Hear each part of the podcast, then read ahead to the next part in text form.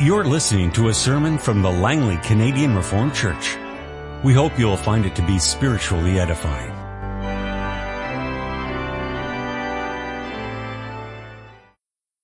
This afternoon we're looking at the truth of God's Word as it's been summarized and confessed by the church in Lord's Day 2. We have a couple of scripture readings in connection with that. In the first place, we turn to the Old Testament, to the book of Isaiah, chapter 64, verses 1 through 12.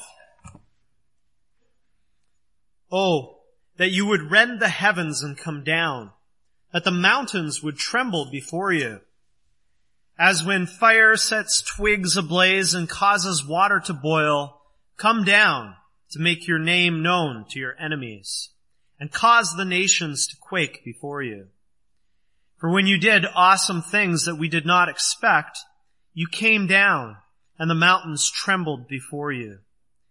Since ancient times, no one has heard, no ear has perceived, no eye has seen any God besides you, who acts on behalf of those who wait for him. You come to the help of those who gladly do right, who remember your ways. But when we continued to sin against them, you were angry. How then can we be saved? All of us have become like one who is unclean and all our righteous acts are like filthy rags. We all shrivel up like a leaf, and like the wind, our sins sweep us away. No one calls on your name or strives to lay hold of you, for you have hidden your face from us and made us waste away because of our sins. Yet, O Lord, you are our Father. We are the clay. You are the potter. We are all the work of your hand. Do not be angry beyond measure, O Lord. Do not remember our sins forever. O look upon us, we pray, for we are all your people. Your sacred cities have become a desert. Even Zion is a desert. Jerusalem a desolation. Our holy and glorious temple, where our fathers praised you, has been burned with fire, and all that we treasured lies in ruins. After all this, O Lord, will you hold yourself back? Will you keep silent and punish us beyond measure? Now we also turn to the book of Romans, chapter 7, verses 1 through 12.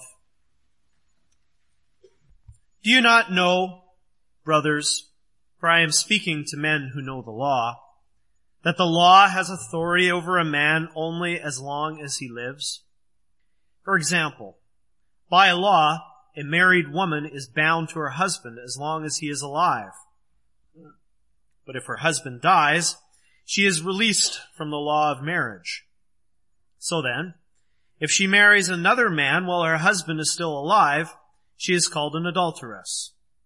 But if her husband dies, she is released from the law and is not an adulteress, even though she marries another man.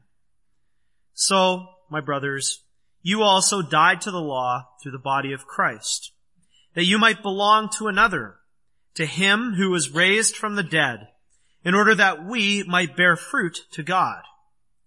For when we were controlled by the sinful nature, the sinful passions aroused by the law were at work in our bodies, so that we bore fruit for death. But now, by dying to what once bound us, we have been released from the law so that we serve in the new way of the Spirit and not in the old way of the written code. What shall we say then? Is the law sin? Certainly not. Indeed, I would not have known what sin was except through the law. For I would not have known what coveting really was if the law had not said, do not covet. But sin, seizing the opportunity afforded by the commandment, produced in me every kind of covetous desire. For apart from law, sin is dead. Once I was alive apart from law, but when the commandment came, sin sprang to life and I died. I found that the very commandment that was intended to bring life actually brought death. For sin, seizing the opportunity afforded by the commandment, deceived me, and through the commandment put me to death. So then, the law is holy, and the commandment is holy, righteous, and good.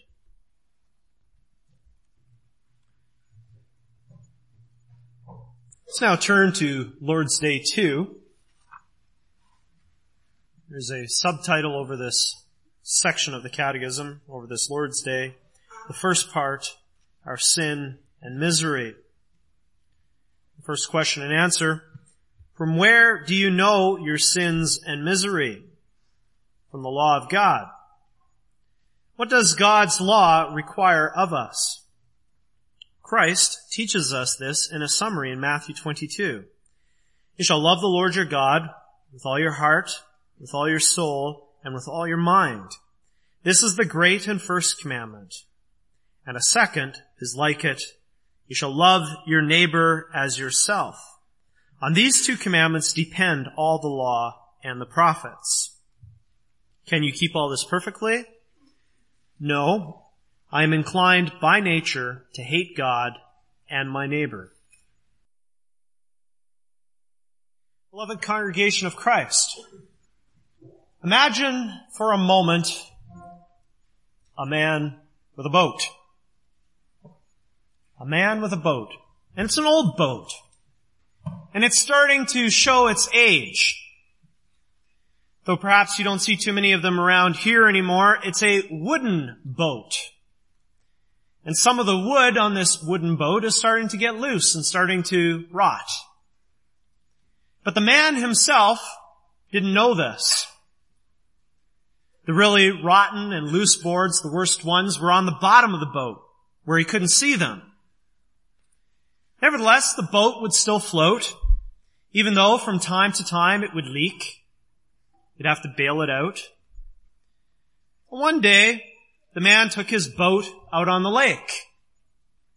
It was late afternoon, and as often happens at that time, the wind was really blowing hard, and there were white caps. The man wasn't worried. He thought his boat could take it. In fact, he was so confident about his boat that he didn't bother to take a life jacket along. Well, as he got out into the middle of the lake, he hit one more big wave and one of those rotten boards under his boat came loose. Water started flooding into the boat and he started to sink. Not having a life jacket and not being a strong swimmer, the man drowned. Now why did that man die? Well, he died because he didn't know that there was a problem with his boat. If he'd known that the wood on the bottom of the boat was loose and rotten, he'd never have gone out on the lake that day. Especially in the late afternoon with the strong winds and the big waves. He could have been saved. Knowledge would have made all the difference. If only he'd known the bad news about his boat, the man would still be alive today. It's the same with us as we face a holy and just God. Left to ourselves, we are in serious trouble. And while we know deep down that the boat is old and decrepit, in other words, that we are to be judged by a holy God, we deceive ourselves into thinking that it'll be okay. We tell ourselves everything's going to be just fine. God loves us no matter what we do, or something to that effect then we find out that we were wrong. But by then it's too late. Knowing our sin and misery is a good thing for us. If we know that there is a problem, then we can also look for a solution. Following the teaching of scripture, the catechism points us to Jesus Christ as the solution for the problem of our sin and misery. But before it can do that, it first has to show us how bad our problem really is. You see, brothers and sisters, the catechism works with the idea that the good news is only so good because the bad news is so bad.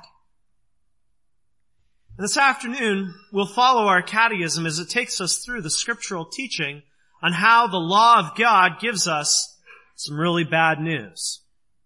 And as we do this, we'll consider the function of the law, its focus, and then finally, its fulfillment. The third question and answer asks us about the source of the knowledge of our sin and misery. How do you discover the bad news? From where do you know your sins and misery? Simple five word answer from the law of God. Biblical answer. And if we need proof, we don't have to look further than what we read from Romans 7 7. Indeed, I would not have known what sin was except through the law.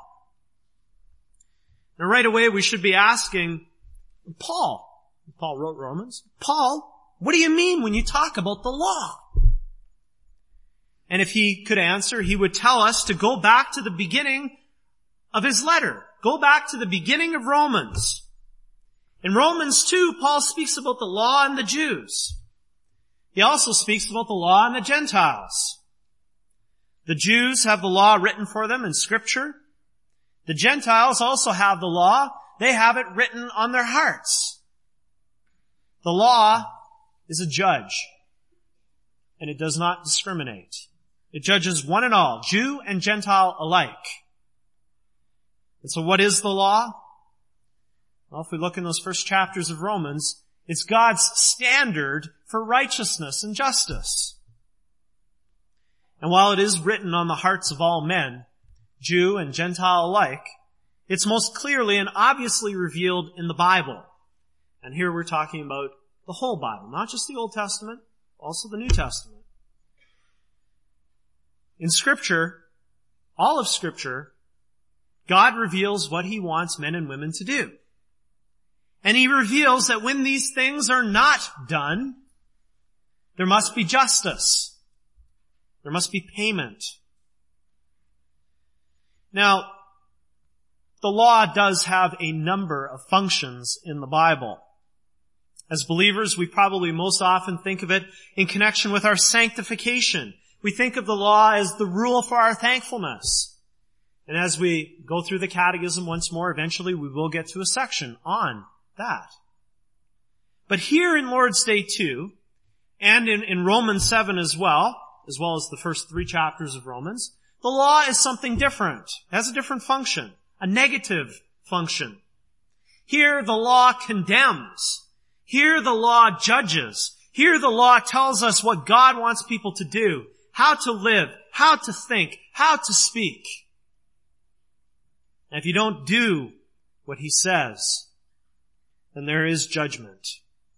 Here the law is like a mirror. And when we honestly look into this mirror, apart from Christ covering us with his righteousness, when we look into that mirror, we see ugliness. We cannot do what God commands. So we see sin and misery. And the word that the catechism uses for misery is difficult to translate into English. Remember from last time I mentioned that the catechism was originally written in German. And the word that's used for misery is one of those German words that really can't be captured in English. It's sort of like gezellig in, in Dutch.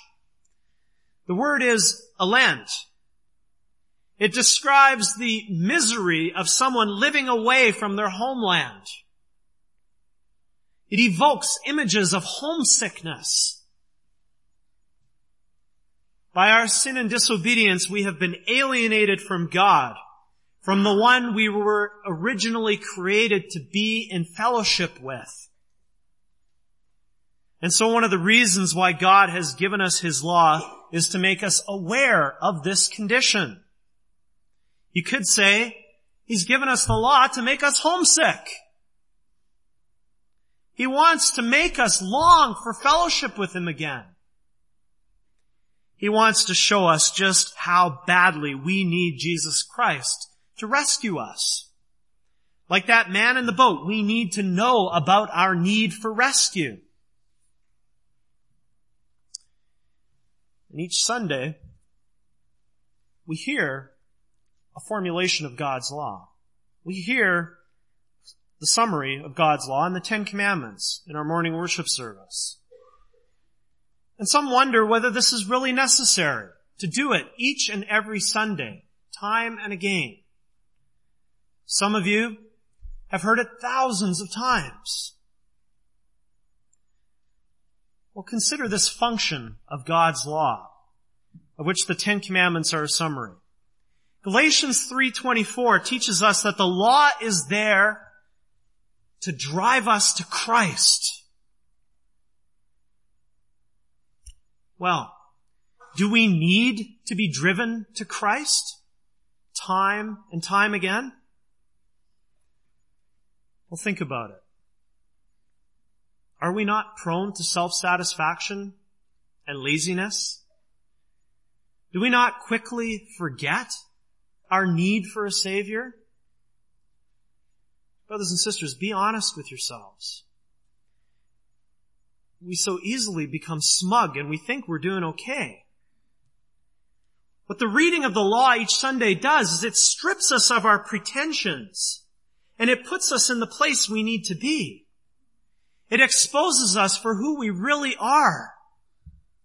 Sinners in need of a Savior. The law is God's appointed means to make us recognize that. And so why on earth would you want to get rid of something that repeatedly brings you to the cross? This is part and parcel the divinely appointed means of grace that we cannot do without. We can't do without it any more than we could take out the first three chapters of the book of Romans and declare them to be irrelevant. Now I realize that many people's minds often go on autopilot during the reading of the law. I've had the same experience. Periodically you can see people reading the liturgy sheet or, or their minds are clearly occupied with something else or maybe someone else. If this is you, reflect on what you're doing. Do you really know your need for a Savior so well that you can do something else at this crucial moment? What's living in your heart as the ten words are being read every Sunday? Are you humbling yourself before a holy God? Or are you drifting off in your thoughts? There's a cliche about familiarity and contempt. But keep in mind that if you are being contemptuous of the Ten Commandments, you are holding God's Word in contempt. Not the practice of the church. You are holding God's Word in contempt. And that's a very dangerous place to be in. And that familiarity, that can be put to good use. We can put it to good use while it's being read. Because we know what the commandments are. And as a result, we can reflect on them more meaningfully. There are no surprises during the reading of the Ten Commandments. Brothers and sisters, it's the Word of God. So regard it as such. Look at this as a means of grace, a gift from God that He has given to you, a gift to freshly drive you to Christ at the very beginning of each new week. The next question and answer in our catechism takes us a bit further by asking about the requirement of God's law. What does God's law require of us? Now you might think that the catechism would at this point introduce the Ten Commandments. But instead, the authors chose to use the words of the Lord Jesus in Matthew 22. Those words too are, are familiar to us. We often hear them after the reading of the Ten Commandments. When the Lord said these words, He was teaching the people of God two things. The first thing He was teaching is that the law can be summarized.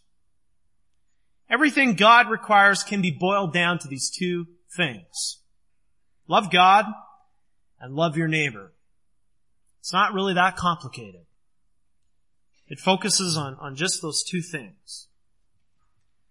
The second thing Christ taught there in Matthew 22 is that the law of God runs deep. It goes for the jugular, so to speak. Anybody who thinks that they've kept God's law, they had better think carefully about what the Lord Jesus says here. Sure, maybe you didn't steal from your neighbor.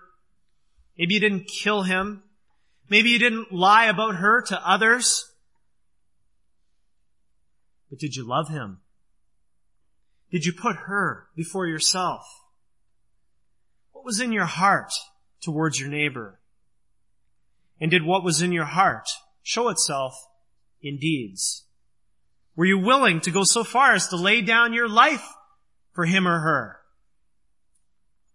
As the Lord Jesus did, showing us the perfect meaning of love. If you didn't do that, and do that consistently, 24-7, all these other things are just window dressing, and they don't really matter for anything as far as your standing with God is concerned. The same thing goes for the first table of the law and the commandments regarding God. Maybe you didn't use God's name in a, in a wrong way. Maybe you kept the Lord's day holy by not working and diligently attending the worship services. Maybe you didn't worship idols and you worshiped exactly the way that God commands in His Word. But did you love God? Did you love Him consistently 24-7? Did you love Him the way that the Son of God loves the Father? With all your heart, soul, and mind. Did you cast aside all other loves and empty yourself for Him? What was in your heart with respect to God? And did that show itself in actions? Did you love God? That is the most important question.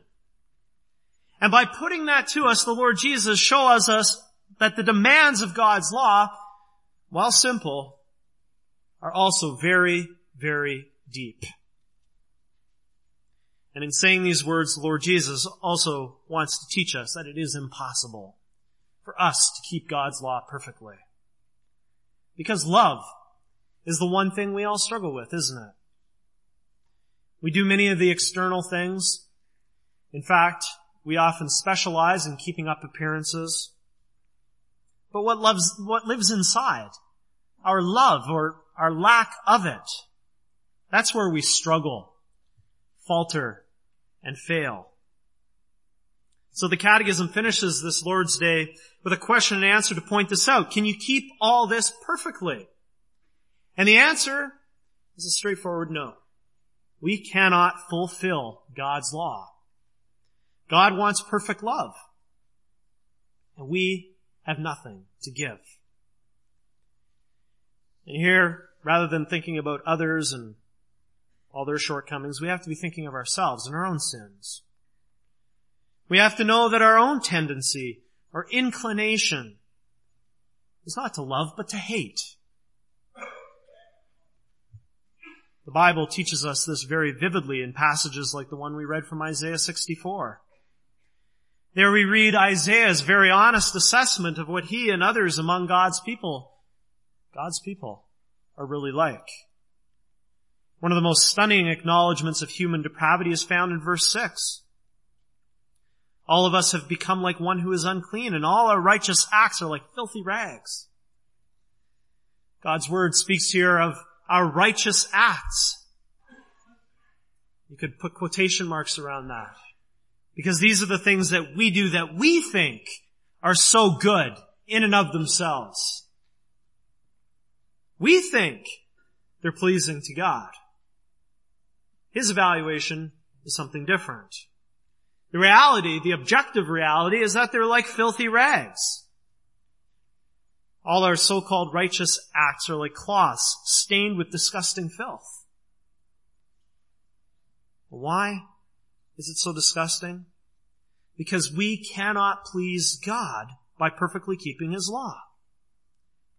We cannot perfectly love God and our, and our neighbor. And, and so in ourselves, apart from Christ, we are not fit to stand in God's sight. We are swept away by our sins and we shrivel up. God's Word tells us this and what we see around us confirms it. I saw a recent poll this past week that stated that 95% of Canadians believe themselves to be morally and ethically upstanding. But 42% of the respondents said that they wouldn't have an issue with lying to get ahead in their career. For many people, the issue is not whether it's right or wrong, but whether you can get away with it. So the catechism doesn't go too far when it says that we are by nature inclined to hate God and our neighbor. When it says inclined, it means that we head in that direction. You know, it would be a misunderstanding of our confessions and of scripture to insist that people in general are always as evil as they possibly can be. Because you know as well as I do that unbelievers can do much civil good in this world. Unbelievers can love their spouses. They can love their children deeply. And they can love others too. Unbelievers can make good, true, and beautiful art and music. Through God's restraint and through His gifts, unbelievers are not as bad as they possibly can be. And neither are we. We confess rather that scripture teaches that we are inclined to hate God and our neighbor. That means that we often do that. Especially apart from Christ and His redemptive work, we often move towards a hatred of God. We often want to fight against Him and His will for us. And the same thing goes for the relationships we have with other people, with our neighbors, though God's Spirit working in our hearts, love for our neighbor should be something surprising.